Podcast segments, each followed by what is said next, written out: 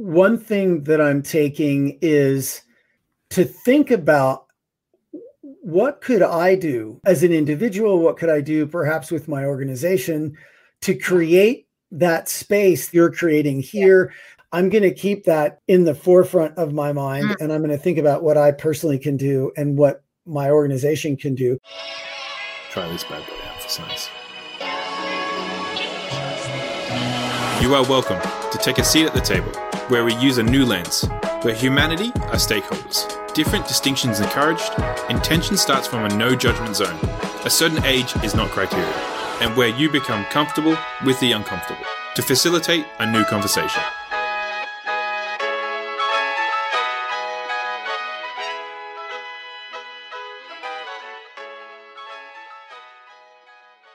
There we go. We are live. We are happening. John Bates is in the house. Woohoo. My friend, such a privilege to have you here on the table, on the decision table, where we just have conversations like we do.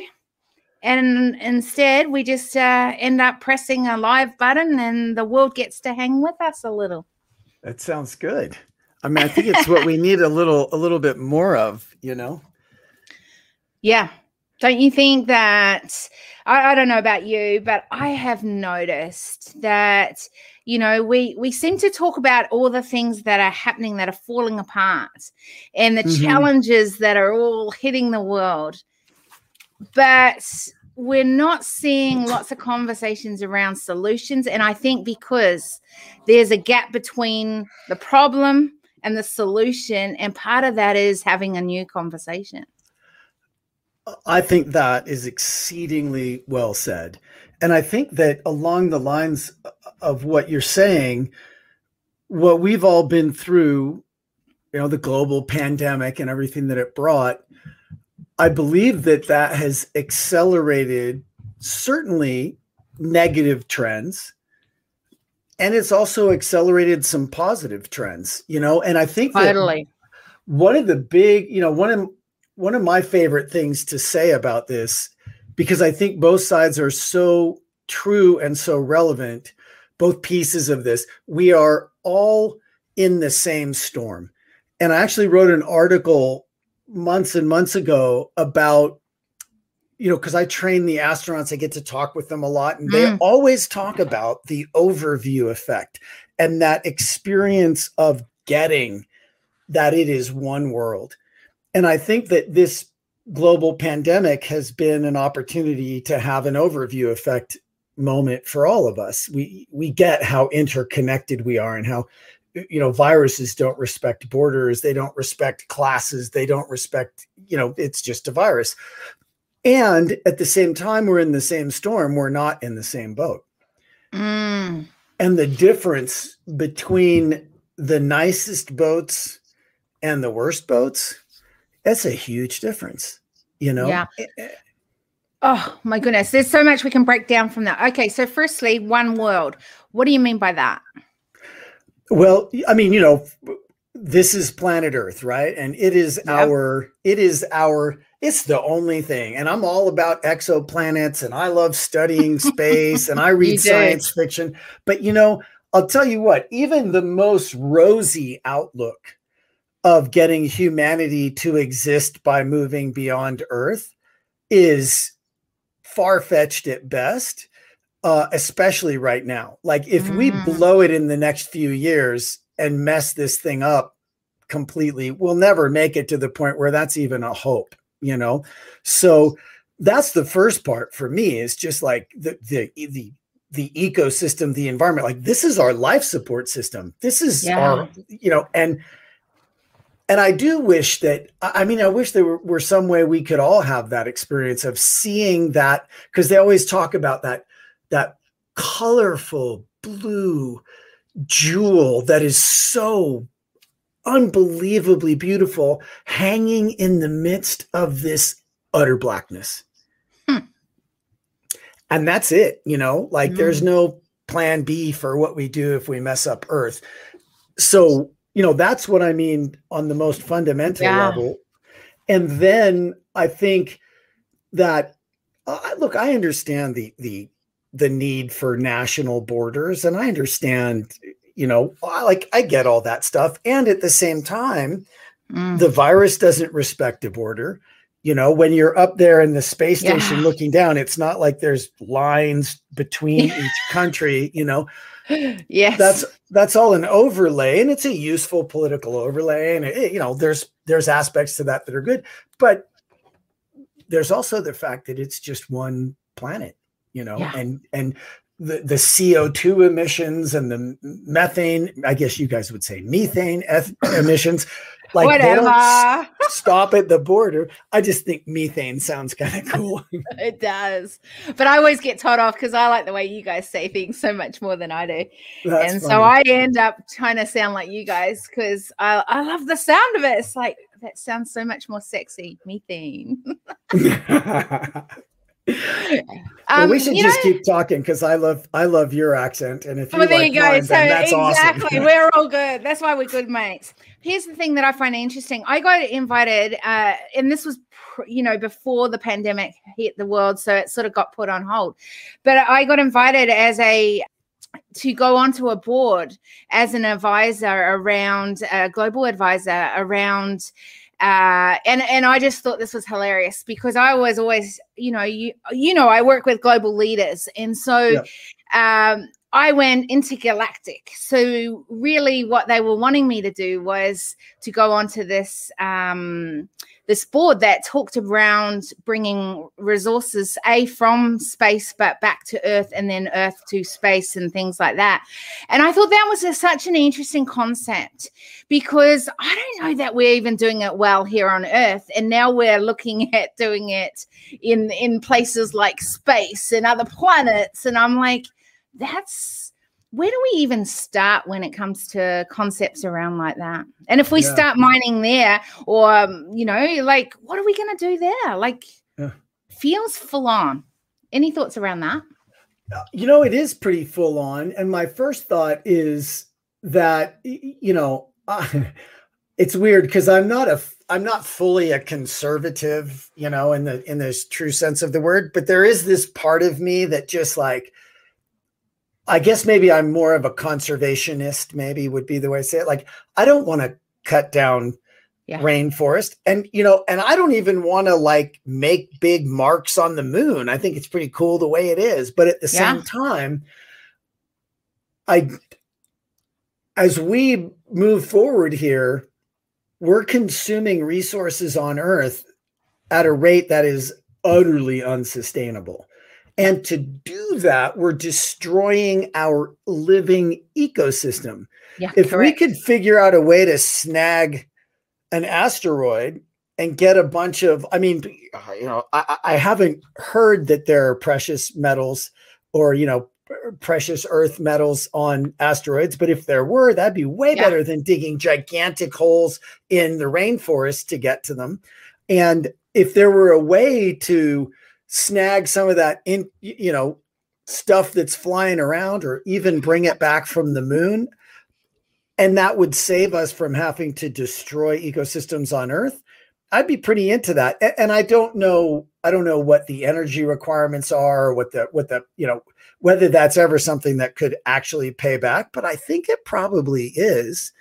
And i think that's pretty interesting you know? Yeah what what I loved about it was the fact that instead of okay, we're going to be doing all these things on space, that they're thinking about putting some things in place now. And you know, all of last month, my theme on the decision table was around the the need for a new approach to leadership. I yeah. think there's a lot of what we can learn through the seasons that we're going through. Uh, that we go, never going to do that again. Okay, I've learned from that. I'm going to take that piece in Mm. I, I don't know that everyone's really good at doing this. And I so what I found interesting about the going back to that space example was at least they were wanting to have these conversations before they sort of it blew up as an emergency. Yeah. okay, so a little a little good preparation certainly seems to have been a lesson through this one and I think we all have relatives that we at least heard of. Maybe we didn't get to meet them, or maybe we did meet them. Maybe we grew up with them who went through the the Great Depression. Yeah. You know, um, it that affected them, right? Like they mm. live differently because of that. And and I think that perhaps we will too.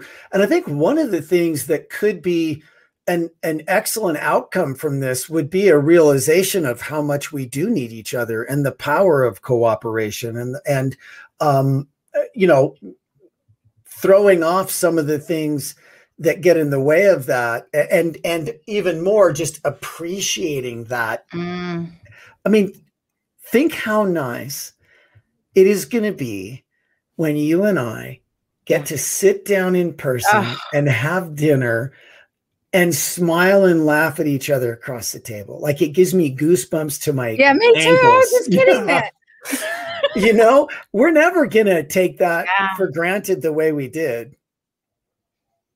But here's the thing. So I love that piece. I love that you know that all I'm about is collaboration and the hmm. collective mm. because I know that we are more uh, powerful in bringing impact when we join our resources, our uh, you know, the learnings that we have and are mm. able to then develop things from that. Yeah. It sounds so good in theory. And I'm finding myself saying this so much lately. It sounds so good in theory because it is. Mm. Logically, it kind of makes sense. Yet not many are doing it, or it isn't eh, like I have been looking for great examples across the globe of amazing collaborative ecosystems. Mm. There are some, don't get yep. me wrong, there are definitely some, but they are very far and few between. And I look at it and I go, how can we build this out as a framework so that we can actually do this in much more effective ways? Well, you know, when when the internet, I got on the internet in 1987 wow. at UCLA. I worked at the first ever Macintosh computer lab that was connected to the internet in the world. Just mm. pure pure luck. And um, I remember the day it really hit me in late 87 or maybe early 88 what the internet was going to mean. Hmm. And I I just I couldn't stop talking about it. You know, it's like standing up and freeing our thumbs, man. I mean, this is like discovering fire. Like we're a collaborative species, and this is going to allow us to collaborate on a whole new level. And uh, you know, I had no idea. I wasn't thinking nearly enough about the downside. You know, it does turn out though that the internet is a Scorpio. It was born on my birthday, October 27th. So it's an early Scorpio, but I think we're seeing the impact of the of the internet being a Scorpio. But that okay, that's a new. I have not thought of it quite that way before. I have to say. but uh, but the collaborative possibilities, and then yeah. you know what happened just now. What I what we are living through as we talk. Yes. In it, e-commerce grew about one percent a year for like the past 20 years. Then the pandemic hit and it grew a decade's worth of growth, 10 points of growth yeah. in in 8 weeks. That's why this all feels like it happened so fast because it freaking did. It's a decade of growth in 2 weeks, uh, 8 weeks, 2 months. And so we are obviously experiencing growing pains. you know what yeah. I mean? Yeah. And and there are all kinds of downsides. And I still remain hopeful that we can do just what you're saying put together, you know, figure out better ways to collaborate on a larger mm. scale. I think it'll be a combination of in person and virtual with much better, you know, heavy lifting through virtual and then whatever yeah. we need in person. And you know, sorry, this is a really long thought, but can I finish this? Oh, that's this is what this is about. Okay. I think that no, can I just say something? Yeah. Part of what we're trying to do here is just have conversation where we are evolving as we're having this conversation, right? Yeah. Because this is part of what evolving is doing. Going, we don't know all the answers, but we are starting to ask questions and evolve with that. So keep yeah. going. You've got so, okay. all this time. Okay, because this, you know, I think so all of that mm. and recently I read one of the most interesting books that I've Yeah. read. And, and I'll tell you a quick story before I tell you the book. Of a number of years ago, I was at a conference Mm. and I met this guy and we were talking. I thought he was very cool. And um, he worked with dogs and things. And his name's Brian Hare. And I, you know, at, in our conversation, I I heard that he was into evolutionary biology and stuff, and I said, "Oh my gosh, I just read the most amazingly cool thing. I just read this paper about how human beings are the mm-hmm. only primates with whites in our eyes, Yes. and we're one of the only animals with whites in our eyes. And it turns out we evolved whites in our eyes." In order to better understand what each other were thinking so that we could collaborate better no and way. if you and if you sit in front of any other primate Mm. and you go like this and you put like what they want under one bowl and and nothing under the other one and then you show them with your eyes where it is Mm. you know you look at the one that has Yeah. the thing they don't get it now what's a side note dogs get it because dogs have evolved with us for 50,000 years and if you look at dogs the cutest ones you see a little bit of the whites in their eyes even though they don't show as much as Yeah. ours right? Now the other thing that's interesting is this is not a variable trait. You don't know it's not like most people have whites in their eyes. Everybody has whites in their eyes. And that is so fascinating to me right? It's so that we can see where each other are looking better understand what each other are thinking and better collaborate. And he looked at me and he said well john that's actually my theory mm-hmm. And I was like, no way. And he's like, yes, yes. It's called the cooperative eye gaze theory. You can go find it. So now, several years later, he has come out with a book and it's called Survival of the Friendliest.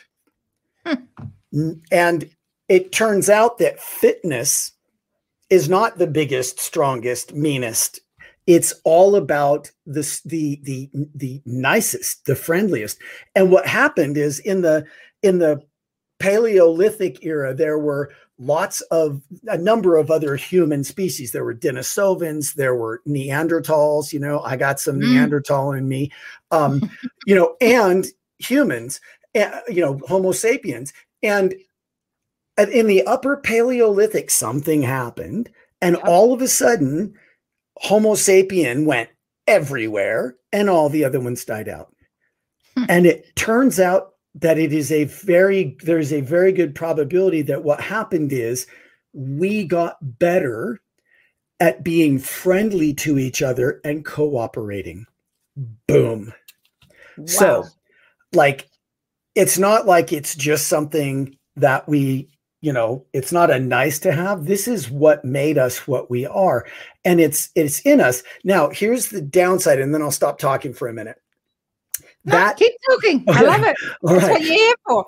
that that amazing chemical, that neurotransmitter oxytocin, right? Yes. The love hormone, right? Yeah. that that's the one that you know like when a mom's nursing her baby they're both flooded with oxytocin when we give each other a hug when we have a handshake oxytocin it's the bonding chemical now here's the downside that we're experiencing now because we're at scale that same hormone it Mm. turns out is the hormone that allows us to just completely turn off seeing people that we number one feel threatened by and number two think of as outsiders that's Mm. where that's where genocides come from yeah. it's also oxytocin it just shuts off every bit of prefrontal cortex humanity that we see in the others right Mm. and if you look at political speech, particularly in the United States, but across the world, it is very illuminating to start looking for and noticing dehumanizing speech. That is not okay. Yeah. It is not okay. We can disagree, Yeah, but we, we've know. got so much of it happening though. Well, you know, it's very powerful. It's a great way to bond this group against that group. But then Yeah. you see things like that you know the policeman being beaten to death with an American flag. Mm. And that other policeman being crushed in the door, right? Because they were the other. They had been dehumanized. And so that entire group, their oxytocin was bonding them to each other and making them treat the, the people that were not in that in group like they weren't human. Yeah.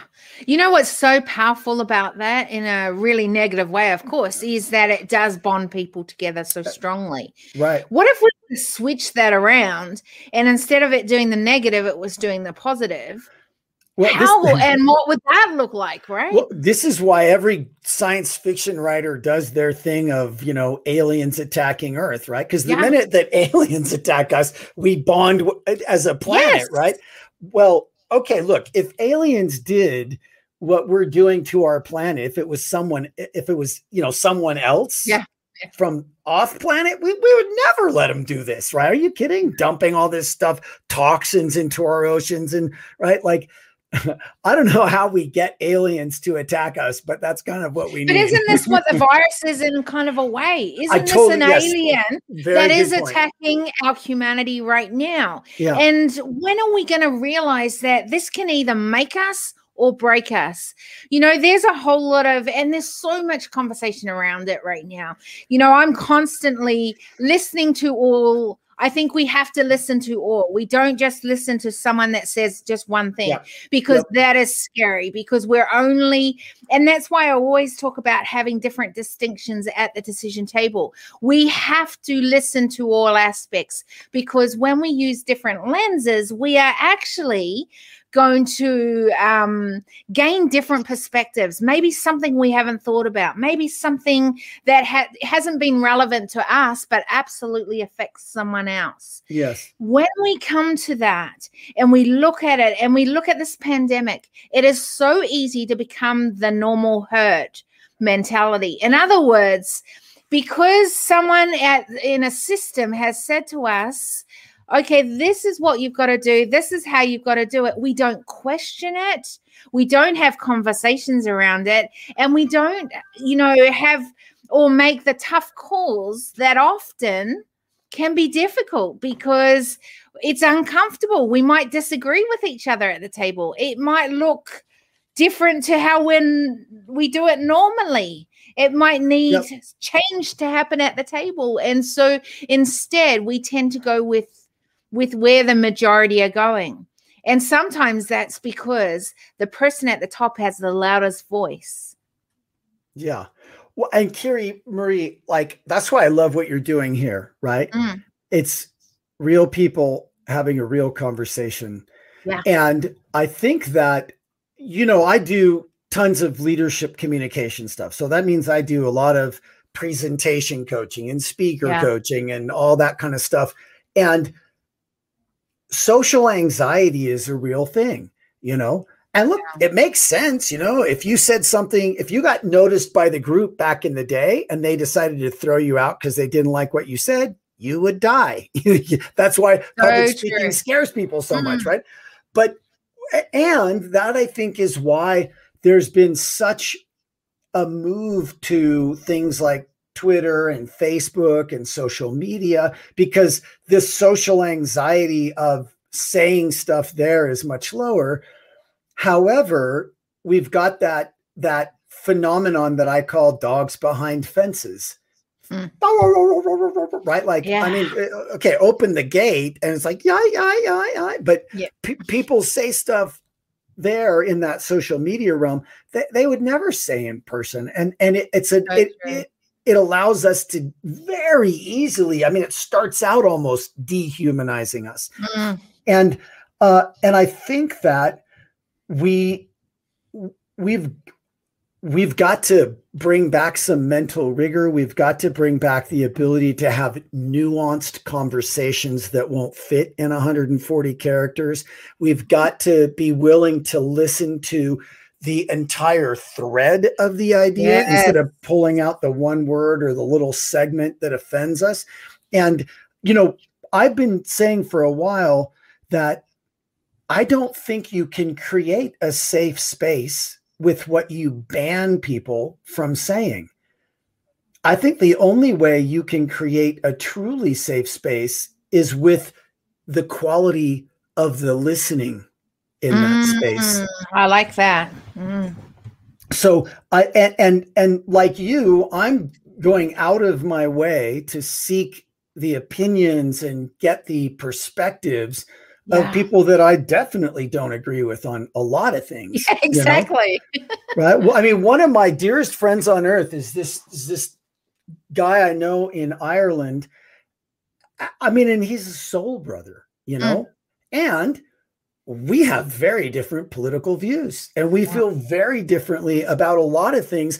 And we've been talking through the pandemic about what you know his perspective on things and mine. And i feel like it's made my perspective richer and more valuable. And i still yeah. don't fully agree with him but i have a bet a much richer perspective from it. And i think he does too. Yeah so here's the thing we have a different conversation, and maybe we don't agree at the table. All good. But then how do we bring that into collaborative things? Well, I, I like what Tanya said here. She said, uh, woohoo to Scorpios first. People talk a lot about collaboration. And, and she said, but do they know how to truly collaborate? And I think that you know, we know we've got to have these uncomfortable conversations, and we know that we're not necessarily going to agree at the table, yet we need to be all at that table. Here's well, uh, and well, how do we now take that uncomfortable conversation where we don't agree to then build things that collaborate? Boy, it's a really good question, and I think that although it's not it's not the it's not the place we should end this conversation. I think the place to start that is with what doesn't work because we definitely know that. Yeah. And I think that it just doesn't work to demonize people with different ideas. Yeah. I think that you know, I look at the discourse in the United States right now and uh, both sides just demonize the other side. Yeah, you know, so you, it's not like it's not hey, I think this, hey, I think this, oh, I disagree with you, oh, we should do this, and some argument, and then we kind of compromise. Like mm-hmm. compromise has never been a more attractive word in my life. Maybe I'm just getting old, but I, I think compromise is fabulous at, from this perspective now at, at, my age being through what we've been through maybe and, this i have to interrupt because maybe it's not about the word compromise and maybe we shouldn't be using that word we should be saying what which is going to add more value so it's not at this point it's not saying and and and maybe that's when we got to get back from individuals going with a collective and yep. maybe it goes back to this whole concept of if we go at this point, uh, are we going to be willing to go? What is the result we want, and which is going to be the most beneficial to get us to that result first? So it's less about you, me, and more about what is it that we are actually wanting at the table. And I think, and, and I didn't mean to interrupt, but I feel that this is part of our issue is that like I heard you even earlier on uh, when you came on and you said, you know, I can't even remember what it was, but it was kind of like you had to put yourself in a box so that people could understand where you're coming from in that way. And I was like, if we use lenses, it doesn't put us in a box, it creates the opportunity for a space where we can start evolving with whatever that is needed and wherever that is needed to go. And I and I interrupt because I'm actually really struggling with getting this concept across because it's so far from the way that we've done it in the past. So I thanks for interrupting. You're welcome to interrupt me anytime. Uh, and I mean that um, from the bottom of my heart. Um, yeah. and, and so tell me if if it sounds like I'm tracking mm. because mm it sounds to me like a safe space for thinking out loud, saying things that we may end up not wanting to stand behind in all in the interest of collaborating on achieving solutions. And and I do think that that's I mean, that's what we need, right? This stuff happens in conversation. If it doesn't happen in conversation, it ends up in conflict. And to to and I think that for years and years and years and years and years and years and years, maybe even by good meaning people, it might have come from the I right by good meaning people in a lot of cases. but this whole idea of shutting us down from what is even possible to say, what's like this whole political correctness Right. gone askew thing, right? Um, I, I mean, I'm an external processor, so I'm at, at the greatest danger, you know, uh, of that kind of thing. Saying something out loud so I can figure out whether I agree with it or not, and then whammo, you know, and and you know that whole idea of assume positive intent. You know, that's you know Mm. Those things like a safe space to think out loud, a place where others will listen to you. And everyone else at the table. Here's the thing. Yeah, I think that it's got to come down to us listening yes. to each other, uh whether we agree or not. but it's- yeah, eh, But people have to have a voice. They have to be able to say what they need to say, even if I don't think that's important or I have a bias towards it or I've already made my mind up. Right. I think that's the worst thing to do, by the way. If you go to a conversation already making your mind up how Right. you want this conversation to turn out. But I think that that is the norm. And I think that it's much harder to go into a conversation knowing it's a safe space because you are allowed to be who you are and what you're meant to bring to the table. It's why I'm so having these conversations around things like the importance of the muscle of human intelligence. I believe that human intelligence is the data that we have as a human. That's in our brain, that's from our environment, that's in our DNA, that's everything that we bring as a human, our data, the input that we have to the output there, and what are we doing with that?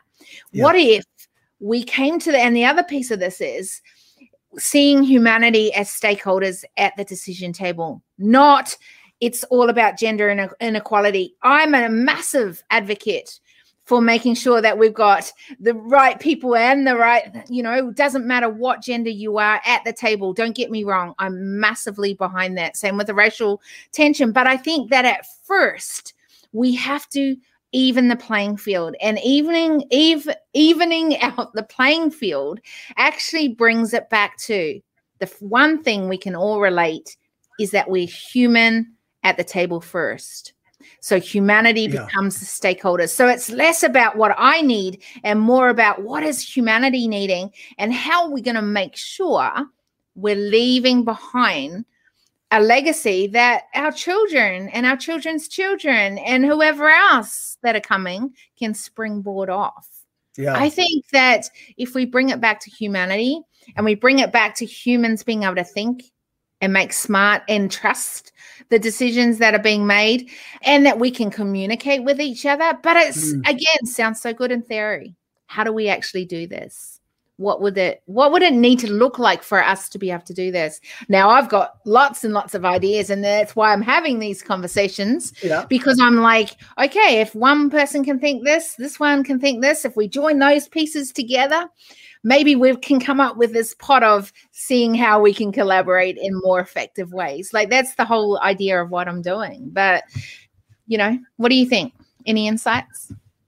I mean, I I think it's absolutely crucial, you know, Yeah. and I think that to create like one of the first steps to create that environment is to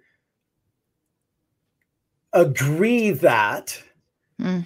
we can talk about anything Yeah. and to stop making each other so small that we can't hear something right? People Oh. are big. You they can handle hearing anything. And if we came in a place where it was okay to say anything and we're all headed towards a goal like it's forward the conversation please. But anything can be said and, and and people are big enough to hear and deal with anything that's said in that committed environment of moving forward. Yeah. that would be a really big one. And then i also think that one of the one of the pieces that i just miss and long for and mourn is intellectual rigor yeah. in conversation, right? And even even in a space where we're focused on intellectual rigor, their feelings have a place. That's mm. absolutely true. And mental rigor, like where did that go? You know, that I think that that a space where people could hear anything, we made each other big instead of making each other small, and we brought mental rigor. Yeah, uh, you know, uh, and the cynic in me says it sounds like a really tall order these days, but that's what. But we but have that. It is it's not. It's not. It's not. It's not. It's only a tall order if we think it is, yeah. and like you're bringing that back up. I think that there is this this need for us to be able to bring our intelligence at the table. I've had some interesting conversations, and one of the things that has really stood out was a lot of us as young people it was kind of smashed out of us you you if you were thought differently if you maybe question things. It was either you didn't use it. In my case i didn't use it. The other day i was on a i, I had someone on here and they're very, very extremely smart. And because they didn't care what others thought. So they just they they said it actually ruins so many of their relationships because others didn't get them others didn't connect with them and because of it they were smashed down because of it. So we either kind of dumb it down or we we we smart it up and then and then we're smashed down because of that. Mm. how do we embrace the fact that i really want to know your smartness? I want to know that you think. I want to know i want to know where you're coming from in that way and i know that that's going to add value to the table. I think it's it's changing that and the framework around that that we need to start questioning how do we how do we actually engage? You know I, I, I think sorry i'm kind of being messy here in this myself because i think it's like the the steve jobs you know like i reckon if he was given a space to be that smart side of him that he had without any judgment without having to conform to the way that you're meant to communicate maybe we would have seen even more. Yeah. Well i think that that thing you're pointing to is an important thing to be finding and maybe even more importantly to be creating. Yeah. because i think that is a space that we need desperately and that could make a huge huge huge difference you know tell, tell me why you think it's so important what difference would it make if we had a space like that my take on where we are as humanity right now is that we're in mm-hmm. an exceedingly precarious place. Yeah. We, you know, we gave all of, we gave enormous amounts of money and intelligence to companies that created artificial intelligence that shapes every moment of every day. And it turns out that that AI that they don't even understand so well decided the best method to monetize was to divide us. Uh, if we don't solve that problem, and, and, and it's not just on social media, right? Like that mm-hmm. has now rippled out into the fabric of reality, and reality is fractured into how many people are there on Earth? You know, that many different shards. Every single person has a different feed. Every single person sees different quote unquote facts, and I and and so that space that you're pointing to mm-hmm. i think is an antidote to that incredibly damaging thing we have going on right now and i fundamentally believe that if we don't solve what i, what I would call the social dilemma after the yes. movie yeah, yeah. if we if we don't solve that we never solve any major problem on earth again including things like climate change you know uh, the water problems that we're having the energy problems that we're having yeah. you know i mean like all that stuff is completely out of reach. And it blows me away that there are still places across this globe who don't have access to education, don't have access to the water, don't have access to a lot of things that would, uh, you know, we take for granted, and we complain because we're we're so n- not well off. Well, you know, one of the things that I have been thinking about a lot more lately, and it's one of those things I'm scared to say, so I'll just say it here. Say it, say it. Yeah. is uh, integrity Yeah. and ethics Yes. and what happened to that and why do we why do we laud people who are not they don't have integrity they don't have ethics and yet everybody follows them and hangs on their every word and and you know bringing integrity and ethics and and you know one of my favorite people and this is somebody that a lot of people will hear this and go oh my god rah, rah, rah." yeah, yeah, yeah. one of my absolute favorite people is Sam Harris. And I saw him at TED Mm-hmm. in 2009 speak, and he gave a speech called Science Can Teach Us What Is Right. Like science can have an, it can give us answers to morality Mm. which is just I like I remember sitting in the audience listening to this speech thinking that's one of the most incredibly courageous people I've ever seen speak in my lifetime. And I agree with him. If we look at what contributes to Yeah. human thriving, and what if we look at what contributes to human thriving, both on an individual level, on a small group level, on a large group level, and on a planetary level? Because I guarantee you that if we took better care of the people who have nothing, Yeah. everybody would be better off, including those who have everything right now. You know, and and you know, if, if you're a billionaire right now, you can fly around and do a lot more than somebody who's not, but it's still impacting your world that we've that the whole thing's been smashed by coronavirus. Yeah. Um, and you know, I just think that it, it, that conversation on what leads to human thriving, and what can what's the- what if that was the guiding light for our policy decisions and the way that we approach things, and you know, or e- what if that was even folded into the conversation some, right? Yeah. Look, here's one thing. I, you know, I'm creating a training around leadership awareness and, uh, you know, using that as one of the fundamentals, I believe, to leadership. And, and one of those uh, that I talk about is ethical leadership. Like, Hmm. what if we were to use a lens or a filter that is around ethical leadership? What would that need to look like?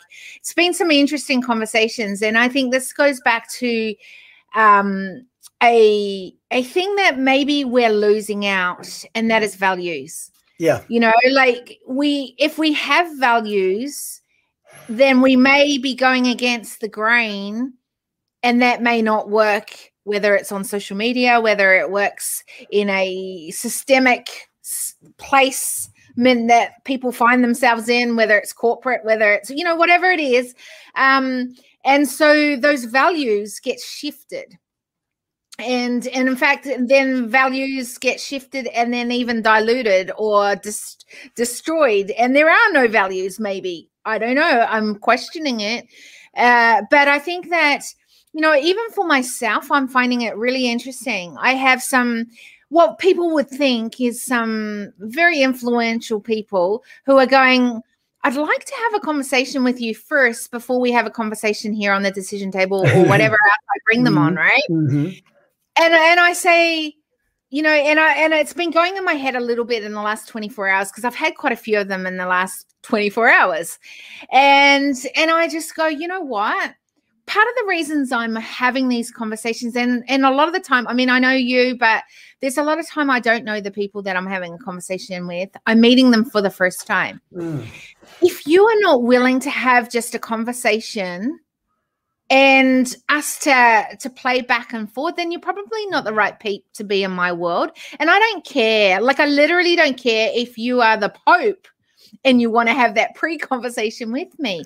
Because one of my values is that I've got to use my time wisely. And I only, like everyone else, have 24 hours a day.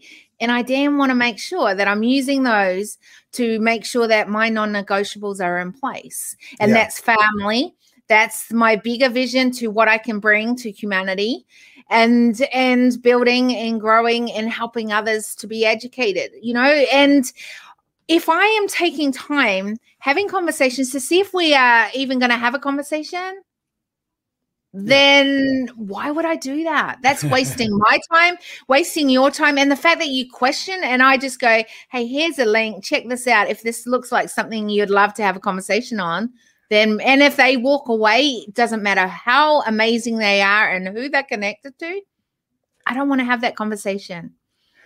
Well, I, you know, I, I, mean, I'm a surfer, so I could be projecting, but I think one of the values I hear under that is go with the flow, right? Like being in the moment, being able to just jump in and engage and and that is and connect it's the yeah. connection piece because yeah. if we don't connect as humans first then I'm going to put you in a box. Yeah. Hey, I'm John Yeah. I am executive speaking. That's what I do as my, you know, job. That's who I am. That's what I'm about. No, you're not. You're John Bates that is the whole person. I yeah. didn't even ask you what you did when you came yeah. or told the world what you do because I think yeah. that we have got so lost in identifying how the world wants us to be we've forgotten to even ask questions. We've forgotten to even figure out and evolve and figure out what does that look like to be John Bates? Yeah. What do I stand for? Yeah. And what am I willing to be? And I think this goes back to that ethical side of it. If we don't have values, um, then we are are we being ethical in the way that we're and and is it going to be adva- uh, adding value to humanity in my case going forward well i need to know that what are my values what are my beliefs what are the things that i am going to say are my non-negotiables and yeah. it's uncomfortable like i have to walk away from many an opportunity. I, I, remember getting a major opportunity to work into in corporate. Hey, we have all these CEOs and overflow. You're way better at working with CEOs than I am. Uh, can you take them and I said, sure. And then he goes, but the only thing is, you need to basically look like a penguin. In other words, dress up in the corporate look like. And I said, How can I teach what I teach? Which is that we are meant to be innovating new solutions when I look exactly like everyone else, and that I want to create the culture within our organizations that are actually where we want our organizations to go and not look like the same, sound like the same, and do things the same way. So yeah. I had to say thank you, thank you, and walk away. And it was big dollars I was walking away from at that moment. Yeah. yeah. But but I have to say, I have been so grateful uh to to stick to my values and and but it's not been the easy pathway and i think that that's sometimes we're humanity you know like we we want that quick pill we want that yeah. success straight away. Maybe there's egos involved in it and really it's more important to be an influencer than it is to actually bring change. Whereas i'm all about the bring change. I hate the fact that you kind of got to build platforms but i get it. Yeah and yep, yep. uh you know it's it's interesting. I don't know. Well i think that what i hear in in that for myself is that those values, as much as that, I mean, the, the, great thing about having your values and being clear about them and mm. being willing to, you know, for lack of a better way to say it, take the hit for them if you need to, is that number one, they magnetize the right people to you to accomplish what you're up to, mm. the like minded people, the people that will move it forward with you versus stalling you or pushing Beautiful. you back.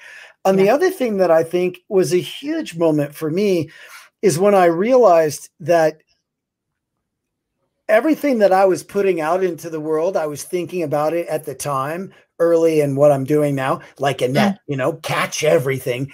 And it hit me. I don't want to catch every fish in the sea.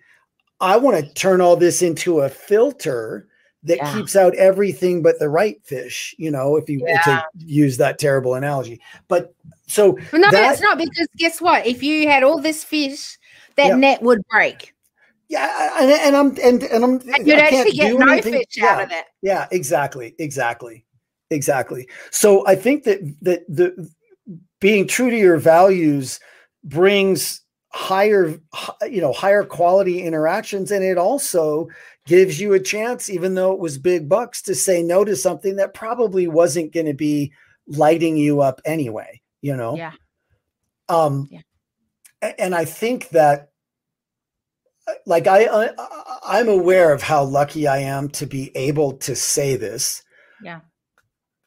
and i'll say it anyway i just don't think that success is success unless Mm. there's some aspect of fulfillment in it Yeah. so i think that's another aspect of being true to your values and letting them guide you is that that fulfillment level goes up a lot too. Here's here's the thing about this though. Firstly, you've got to have some values.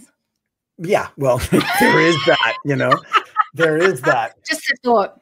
Yeah, And and then you've got to believe in your values and stick to them. And then you will, like you said, magnify it Yeah. and attract those ones that are right that will come on that Yeah. journey with. Well, I mean, and listen, you know, if somebody's listening right now and they're Yeah. maybe early in their career or early in their experience on Earth, or or just haven't, or, just are just deciding, "Uh, you know what, this sounds good. I haven't really thought about this. Like, your values can morph and change and grow, right? Like, hopefully, they will just continue to get more aligned with you and and more authentic and uh, more productive over time. But I think that it's really valuable. It's something that I certainly didn't do nearly enough when I was younger. Is it, I didn't even think about it, right? Because I wasn't doing stuff like this. But what are my values? You know, Yeah. what what does matter to me? What what are those non-negotiables? Because you, there's so much to do and there's so Yeah. much such a torrent of input and such Yeah. a torrent of opportunities good bad indifferent Yeah. but there's a torrent of them There is. and once you get clear on your values it, navigating that stuff and surfing that stuff and catching the waves that you want to ride becomes so much easier and so much more fulfilling and so much more successful too Yeah, so true. So, if someone wants to catch the wave with you, to speak more and get the message out, where do they connect with you? the, the- you know the best place is just go to executivespeakingsuccess.com and um, when you go there there's a very easy to get rid of annoying pop-up that allows you to get my my weekly mini training. And i i don't do a newsletter. I do a mini training every week because i want to provide value. I have so much that's been given to me that i want to pay forward. So Yeah. that's a you know that's a, a great place for me. And um you know if if people are, are interested um i am going to be doing uh you know over the next year start i'm doing one next week starting Mm. monday but then i'm going to do them on a regular basis. I'm doing an, a, a thing called powerful virtual leader. So if you search powerful virtual leader john bates you'll probably be able to find that. And it's a free five day masterclass because i just think we we need it. I you know i see what's going on out there and i want to make a difference. So yeah, I love Um, that. Okay, so at the end of this um, decision table, I always ask this question because, you know, like I said, the fundamentals to leadership, I believe, are leadership awareness, leadership uh, ownership, change, and sustainability. mm, And so part of that is today we've had a conversation. We've created some awareness around some amazing. I mean, we have dived into so many deep things. We've been, I know both of us have felt really passionate, and we can because we know each other as well. So we can Yeah. play uh, full heart out on this conversation.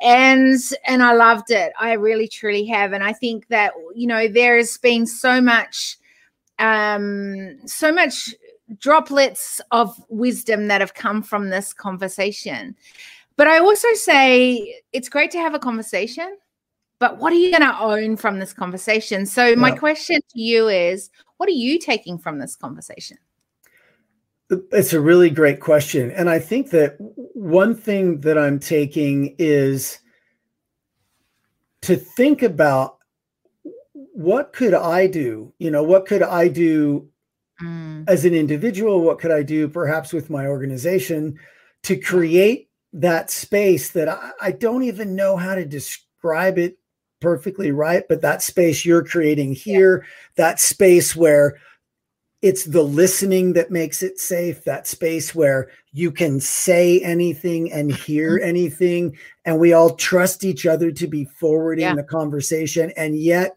we're not just preaching to the choir the whole time and and agreeing with each other and you know that is so missing and mm. so important that i think and I don't have an answer on what I'm going to do or or even have any yeah. idea, but I'm going to keep that in the forefront of my mind mm. and I'm going to think about what I personally can do and what my organization can do. And then the other thing that I'm taking away is maybe I'm not doing enough to listen to people that I disagree with you know yeah. and i don't mean this the, the people that are saying just stupid things the people that are acting badly even though they maybe are good people but they're acting very badly i don't mean that i mean who are some other people in my world in my life yeah.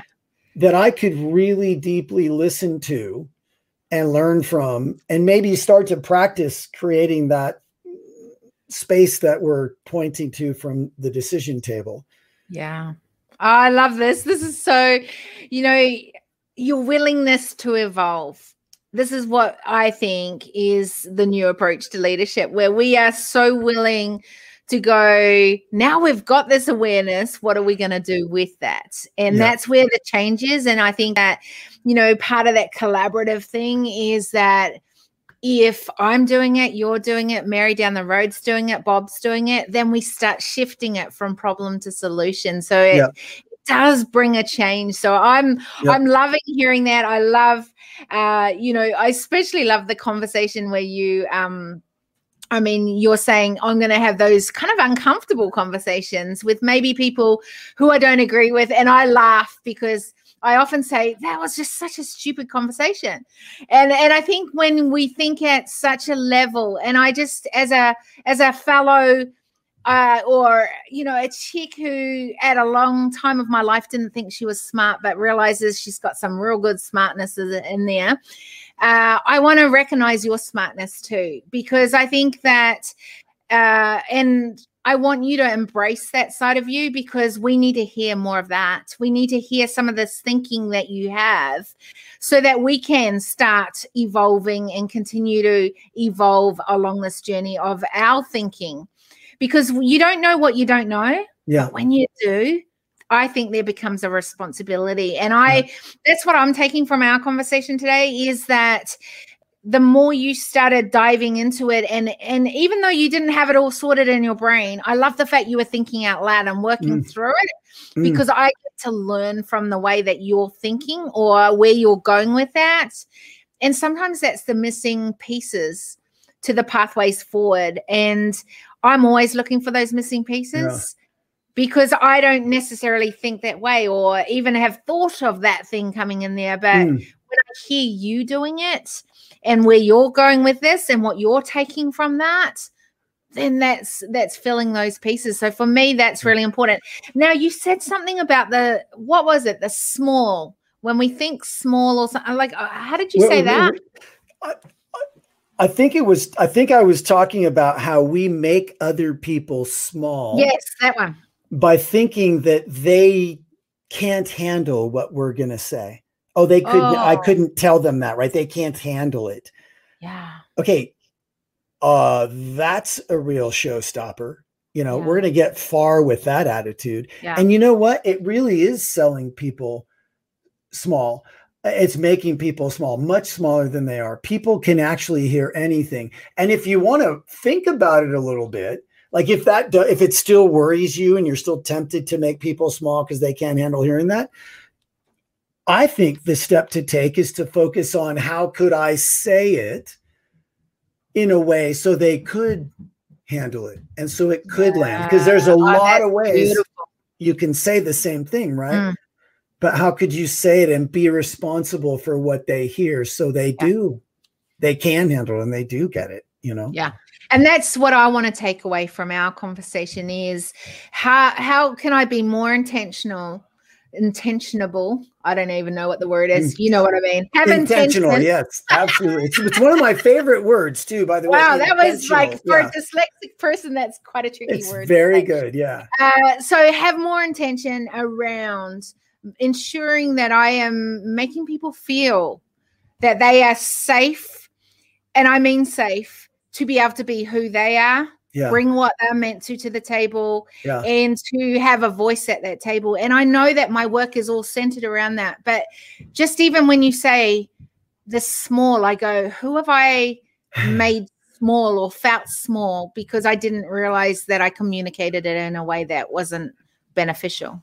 Yeah. Wow. And I, that I mean, you know, that's why you are who you are because instead of saying, "Oh, I never do that," you say, "Where did I do that? How could I be better?" Yeah.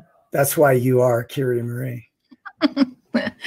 well, the world is grateful there is only one Kiri-Maree because more than that is uh, a little bit of intent right now. I think we're grateful that there is one, and maybe yeah. we're grateful that there's only one. Yeah. But we're certainly grateful there's one. Thanks, John. And I'm grateful for you and for you being on the decision table. And boy, has this been an amazing conversation. Like, I have loved it, my friend. Thank I've you. loved the fact that we could go deep. Uh, we love Kiri-Maree Moore. Someone yes, said, I don't do. know who that is, yes, but thank do. you. Appreciate you. Uh, but here's the thing I think that we can keep shifting this style forward. I think that yep. we can go from problem to solution. And I do believe that it is us as a collaborative and a collective that we bring our smarts to the table and we mm. figure this out and evolve together. And I've enjoyed being able to do this with you today. So thank you. And, uh, you know, so grateful for you. Thank you. You're very welcome. It was a blast. Thank you for having me too. You're welcome. Amazing droplets of wisdom for you from today's episode. Make sure you subscribe, ensure you leave an awesome rating and review. Our hope is this podcast creates a new awareness, activates ownership to what is next, a curiosity for the need to be part of the change, and to make footsteps of sustainability from today onwards. If you want to further your journey with us, then apply to join us at our next Leaders Movement Parlay. The link is in the show notes. We appreciate you Help us to help build a tribe who make humanity as stakeholders. To achieve this together, recommend this podcast to leaders, innovators, and movement changers. Big love until we see you on the next Decision Table Series podcast episode.